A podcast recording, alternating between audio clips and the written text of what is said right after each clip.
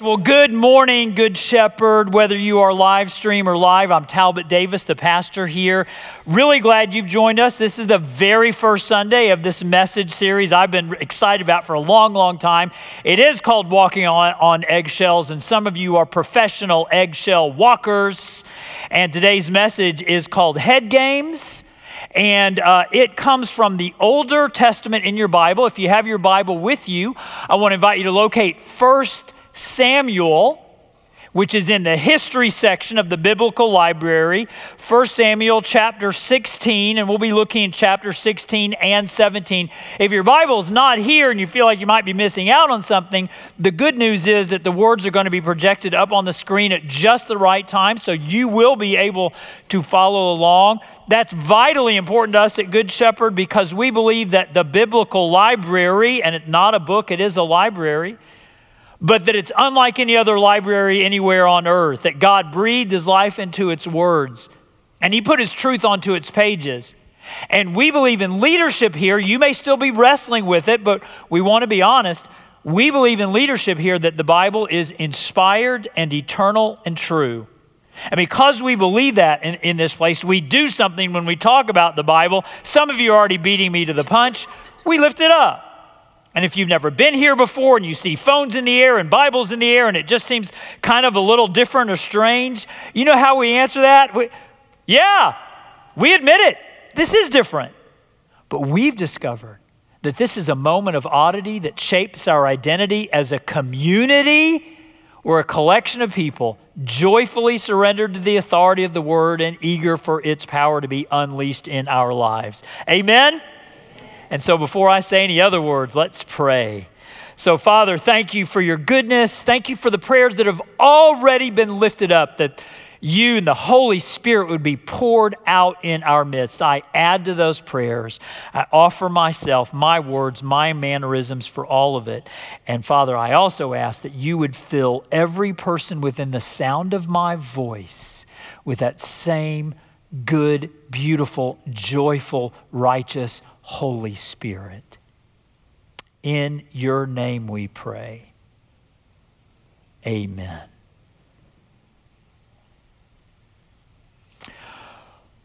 Well, what if I told you that what is quite possibly the most famous Bible story of them all, a story known both by people who are professional Bible scholars and by people who never crack open the Bible.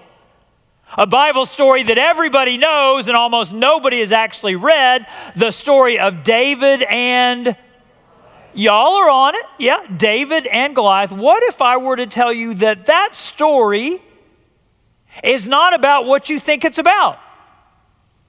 What, what if I were to tell you that this story that, that all of us have been conditioned to think is about a boy and a giant and a stone and a sling is really about something altogether different? What, what if I told you that the story is not about little people overcoming big obstacles, but it is instead how big people can withstand the assaults of little people? And what if I, I told you that in telling you all of that, that when we get to where we're going in the message, and I tell you this thing that I'm going to tell you that I can't wait to tell you, that what I end up telling you will be liberating and breathtaking and freeing for all of you who have spent any time walking on eggshells around people. And what if I tell you all that is true? Because guess what, Good Shepherd? It is. Because walking on eggshells is where we are. It's where we're going to be for the next four weeks, talking about how do you navigate touchy relationships. And, and throughout this series, we're going to be navigating the touchy relationships that we find in First Samuel, this ancient history book. And the reason I've really been motivated to, to do this series is because I do know from what you tell me and from what I see that so many of you have people in your lives. Maybe you live with one, or may, maybe you, you uh, grew up with one. Maybe you used to be married to one. Maybe you work with one. You have these people in your life, and around them, you have to walk on eggshells.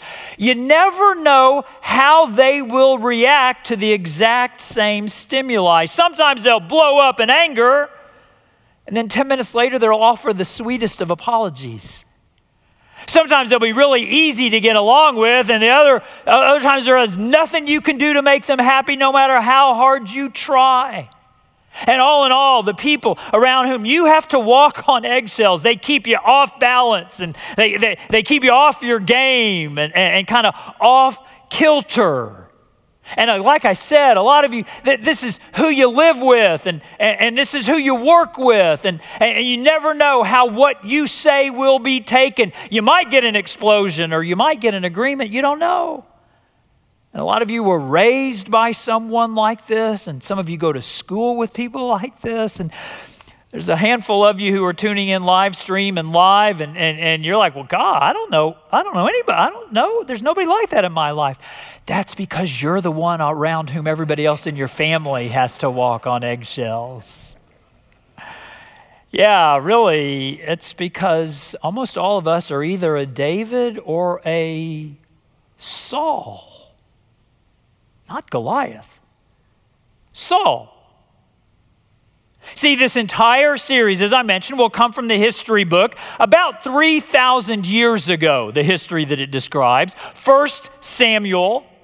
And, and throughout this section of First Samuel that we're going to be, going to be looking at, Saul is the very first king of the ancient people of Israel. He has been anointed king by the prophet Samuel, who's the inspiration for the book of First Samuel. And yet from the very beginning of Saul being anointed as king over the people, it's real clear that something's, something's just not right with him. Something is off with Saul. His, his own emotions are, or he, he might be physically impressive, but he's really emotionally wounded. And, and nowhere is his own woundedness, his own weakness, more evident than in Saul's or King Saul's relationship with boy David. And, and actually, you could make the case that, that the whole book of First Samuel is this extended psychodrama. Come on, you didn't expect to come to church today and hear the word psychodrama. Is this extended psychodrama of the relationship between David and between Saul. Goliath gets the headlines, but believe me, he's just a minor figure in this major story, a, a, a story in which Saul is the eggshell dropper, David has to be the eggshell walker. A story for today's purposes in which Saul plays head games and David almost, almost gets played by them. I can't wait to show you what I'm talking about. To, to, to see what I mean, if you have your Bible, uh, uh, open your Bible to First Samuel chapter sixteen and verses fourteen through seventeen. First Samuel sixteen, fourteen through seventeen. And this describes sort of the beginning of Saul's reign. Look at what it says. It would be good if I got to the right place. sixteen, verse fourteen. Now, the Spirit of the Lord had departed from Saul, and an evil spirit from the Lord tormented him. You're like, what? An evil spirit from the Lord. We, we suspect that that's really the uh, Old Testament people's way of saying God's in control of everything, and God in his sovereignty and his goodness has allowed this thing to happen to Saul. Keep going in, in verse fifteen. Saul's attendant said to him, see, an evil spirit from God is tormenting you. Let our Lord, that's Saul, command his servants, that's us, to search for someone who can play the lyre, which is like a U-shaped harp, a stringed instrument. He will play when the evil spirit from God comes on you, and you'll feel better.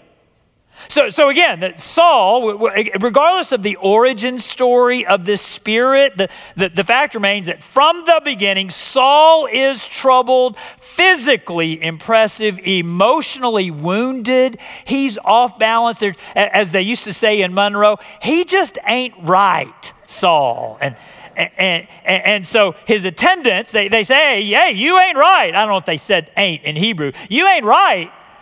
So we need to get you someone who can come and play the harp for you. Look what happens next, verses eighteen through twenty-two. One of the servants answered, I have seen a son of Jesse of Bethlehem who knows how to play the lyre.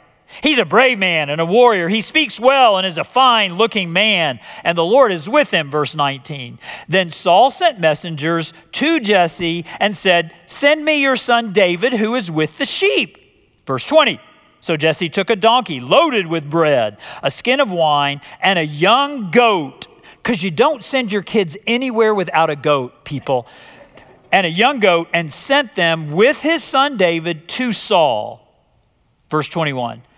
David came to Saul and entered his service. Saul liked him very much. You might want to underline that. Saul liked him very much, and David became one of his armor bearers. So this plan, plan gets hatched. We got to get David here to play his harp, to deal with Saul's spirit, mental illness, emotional wound, woundedness, whatever. But but I want to make sure that, that, that we're on the same page here, Good Shepherd live stream and live. Uh, From what we've read so far, Saul knows David, right? You can nod. So Saul is familiar with David's family, correct? Yeah, there's conversation, there's familiarity, there's a goat for crying out loud. They know each other. Verse twenty-three, tuck that away because it's really going to matter later. Verse twenty-three. Whenever the Spirit from God came on Saul, David would take out his lyre and play. And then relief would come to Saul. He would feel better, and the evil spirit would leave him. Ah, therapy. Music therapy, but therapy nonetheless. Saul really knows David because that boy is the king's therapist. And it turns out that way before David was ever a fighter, he, he was a lover before he was a fighter. Gentle, gentle spirit. And well, the, the, the story continues in verse seventeen. And the, the author of, of First Samuel, he's such a genius in how he tells the story. He just builds the tension in the story and builds the expectation and then fills us with surprise. It, it, it's almost like the Bible is full of inspired, eternal, and true authors, isn't it? And over in chapter seventeen, Goliath from the enemy Philistines has been taunting and mocking and killing the Israelite army. And so look what happens in chapter seventeen, verses thirty-two and thirty-three, when David wants to get involved dealing with this uh, giant of a man, Goliath. David said to Saul, let no one lose heart on account of this Philistine. Your servant, it's me, will go and fight him. Saul replied, you're not able to go out against this Philistine and fight him. You're only a young man, and he's been a warrior from his youth. So, so again, want to make sure that we're, we're following along, that Saul knows David. Yes? There's familiarity, there's negotiation, there's even, hey, hey, David, you're a lover, you're not a fighter. I can't let you go out against this guy. But David keeps his negotiation up. And look what happens next in verse thirty-seven, skipping down just a little bit. This is David speaking. The Lord who rescued me from the paw of the lion and the paw of the bear will rescue me from the hand of the Philistine. So Saul said to David, go, and the Lord be with you. And then Saul dressed David in his own tunic. And a tunic is, is a, a shirt that people wore in the ancient days. It, it was the, the piece of clothing that actually touched the skin. Really, what, what he's saying is he loaned David his underwear. So in his tunic, he put a coat of armor over that and a bronze helmet on his head. So David, fast, David fastened on his sword over the tunic and tried walking around because he was not used to them. I cannot go in these, he said to Saul, because I'm not used to them. So he took them off. But again, want to make sure you're tracking. Saul knows David. He, can we agree? If you know someone well enough that you loan them your underwear, you know him pretty well. When, when, when it says Saul liked David very much, we just didn't know how much he liked him. And, and, and so David decides to forego the tunic and the sword and all that. And he, and, and the, the famous part of the story happens next with when David gets his sling and he gets the stones and, and, and he hurls it with great accuracy and great velocity at Goliath. And as my illustrated children's Bible said, I think we had the photo from it, it said, Goliath was dead.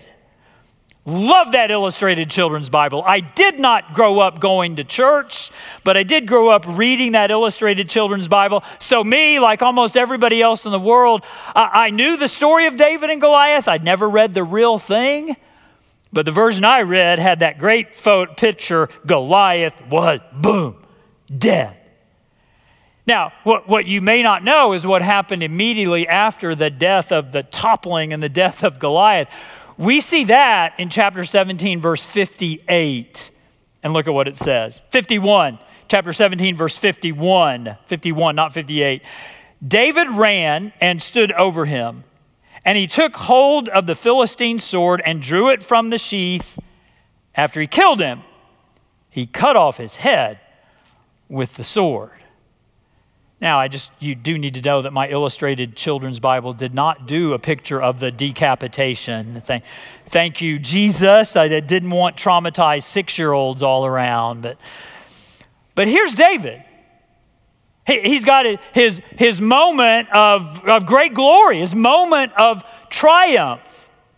And he takes the head of the nemesis of the army of the Israelites. He takes the head of Goliath and he he's, goes to present it to the king Saul, who we already know, knows him, loves him, wants to loan him his underwear, does loan him his sword, all that stuff. And, and this, and just imagine, just imagine the kind of attaboys that David must have been sure that he was going to receive. The, the rounds of applause, the way to go, young man. And, and, and maybe you, Maybe you know what that's like, at least a little bit.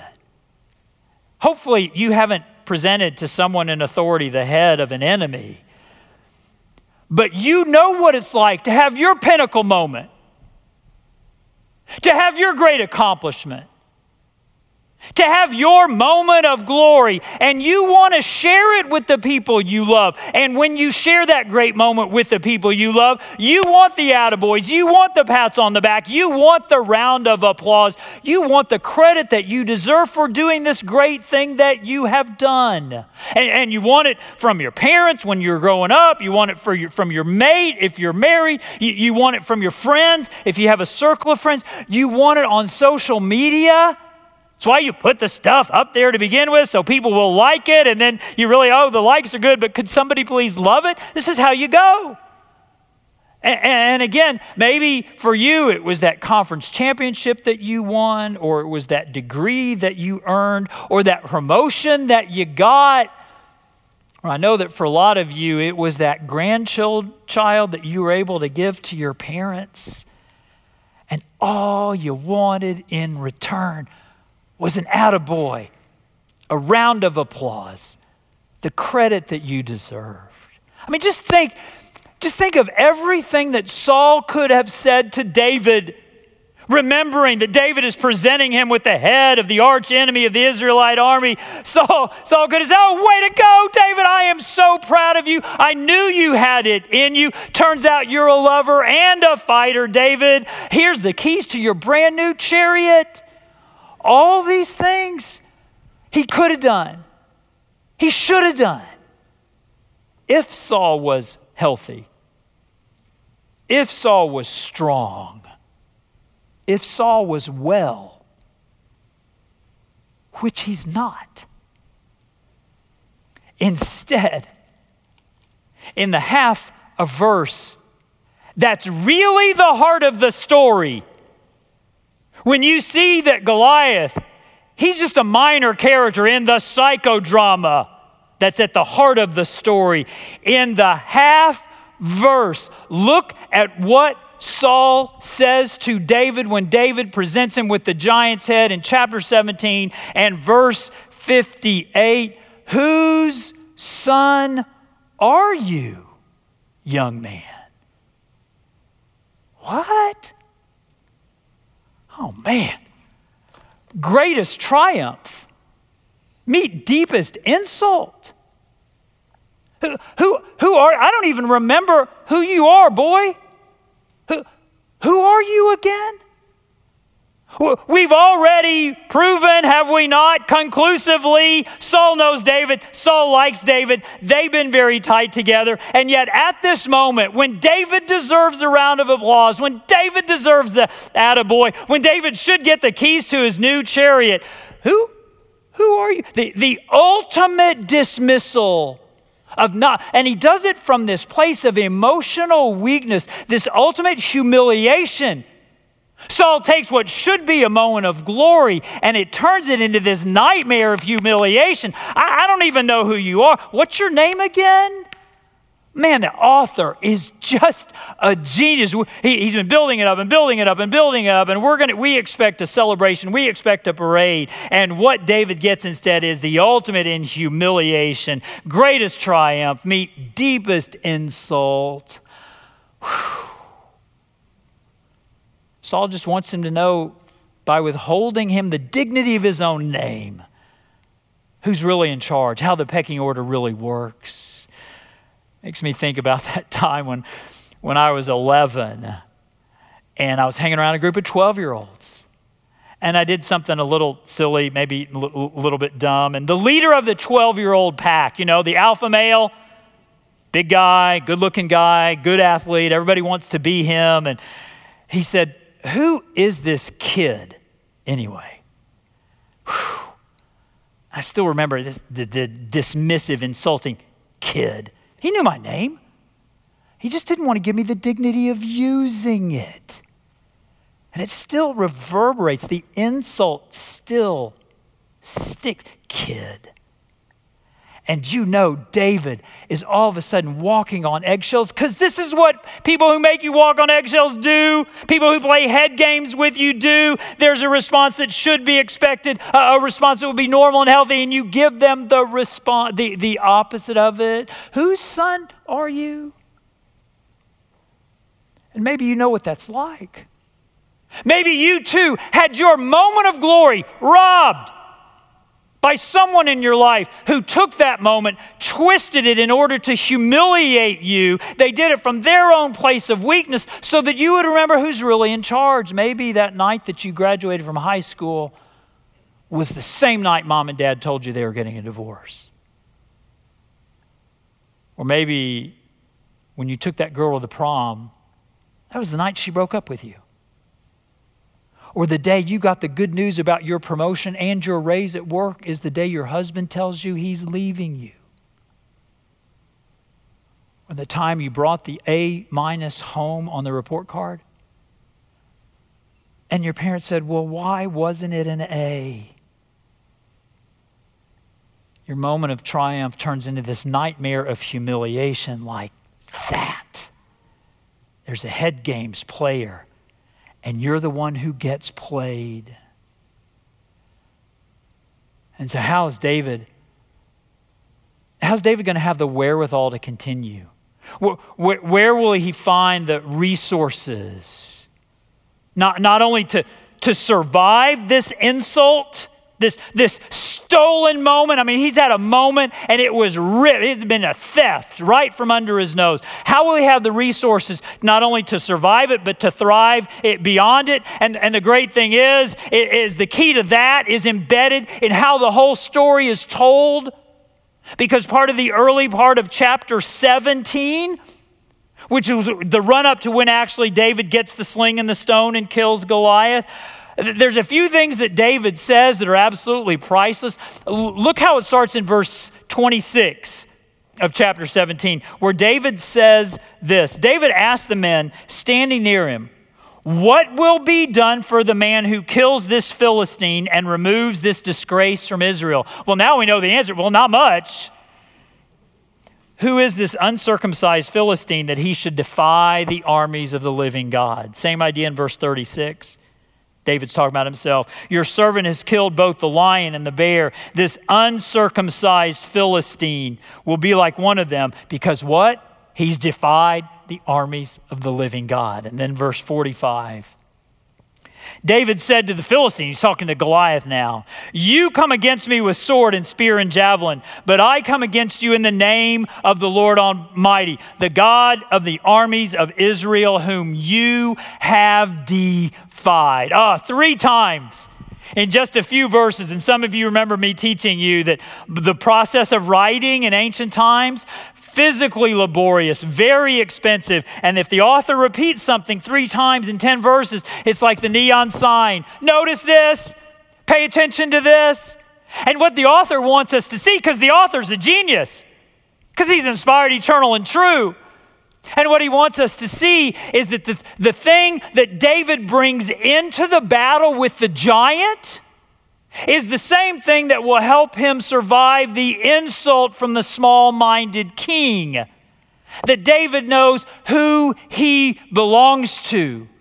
That when his moment of glory gets stolen, David doubles down on that which can never be taken away, which is his identity as a child of God. David knows that humiliation is just a tool of weak people, but he belongs to a strong God. And so really, here's, here's what David's story, when you really know the point of David and Goliath, is the story of David and Saul. And here's where it leads us, Good Shepherd. Weak people, they may steal the applause you deserve, but they can never take the approval you have been given. Weak people in your life and in my life, they will try to use humiliation as a tool to rob you of your moment of glory, but they can never take your God-given identity. They, they can take your, yeah, they, they can take, they can, they can take your round, the round of applause, hello. They can take the round of applause, but they can never take the approval you've been given. This matters, church. This matters. Because if any one of you, if, if your sense of self, your, your, where does your validation come from?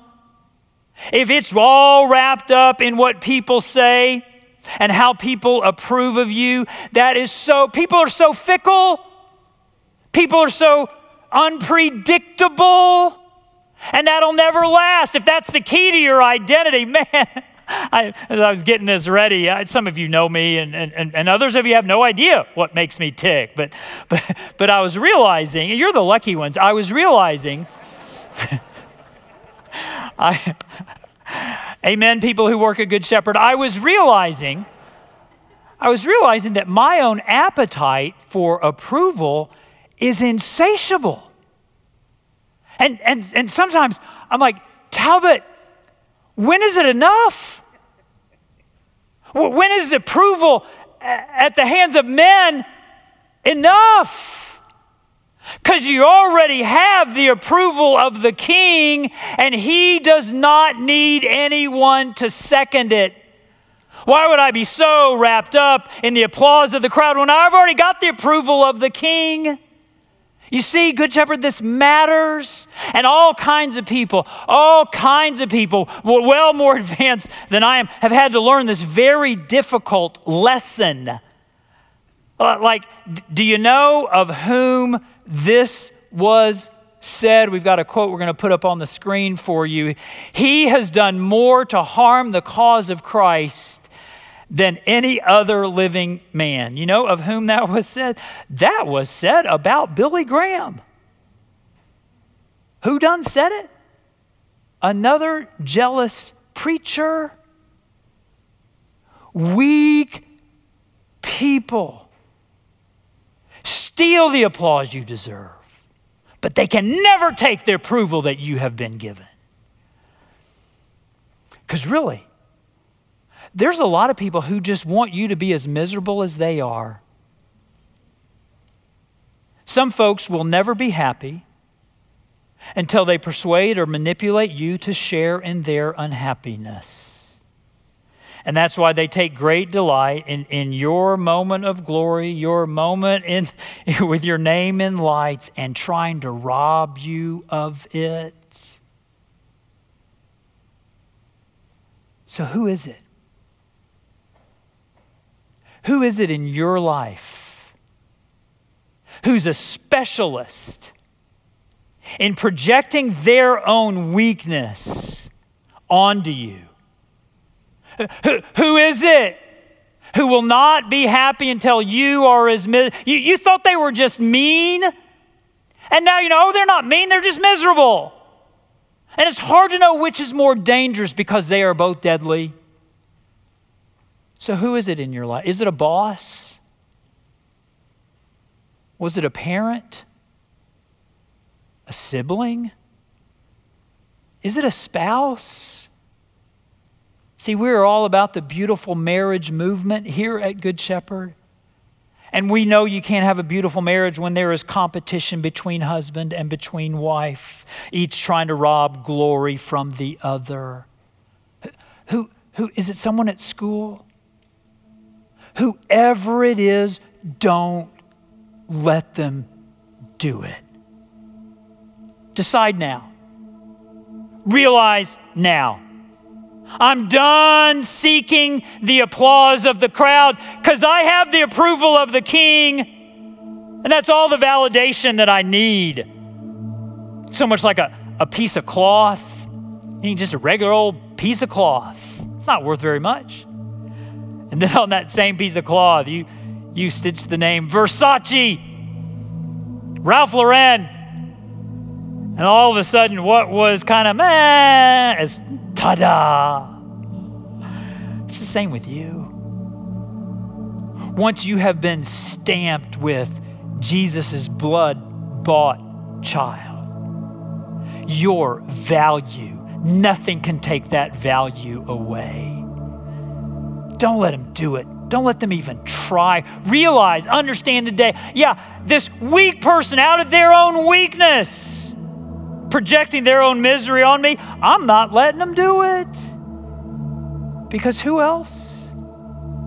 Who else bore the humiliation of weak people? Who else suffered? Not by chance, but by choice. Not at your expense, but for your sake.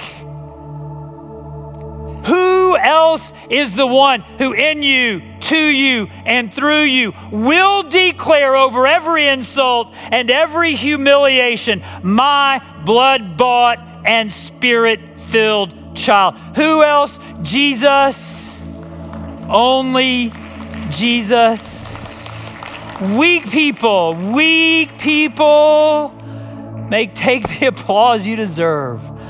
They can never take the approval you've been given. Let's pray. So Father, thank you that our value, our validation, our purpose comes not from the crowd, but from the King.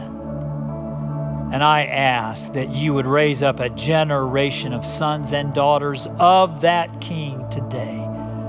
Those who understand just how good you are. In your name we pray. Amen.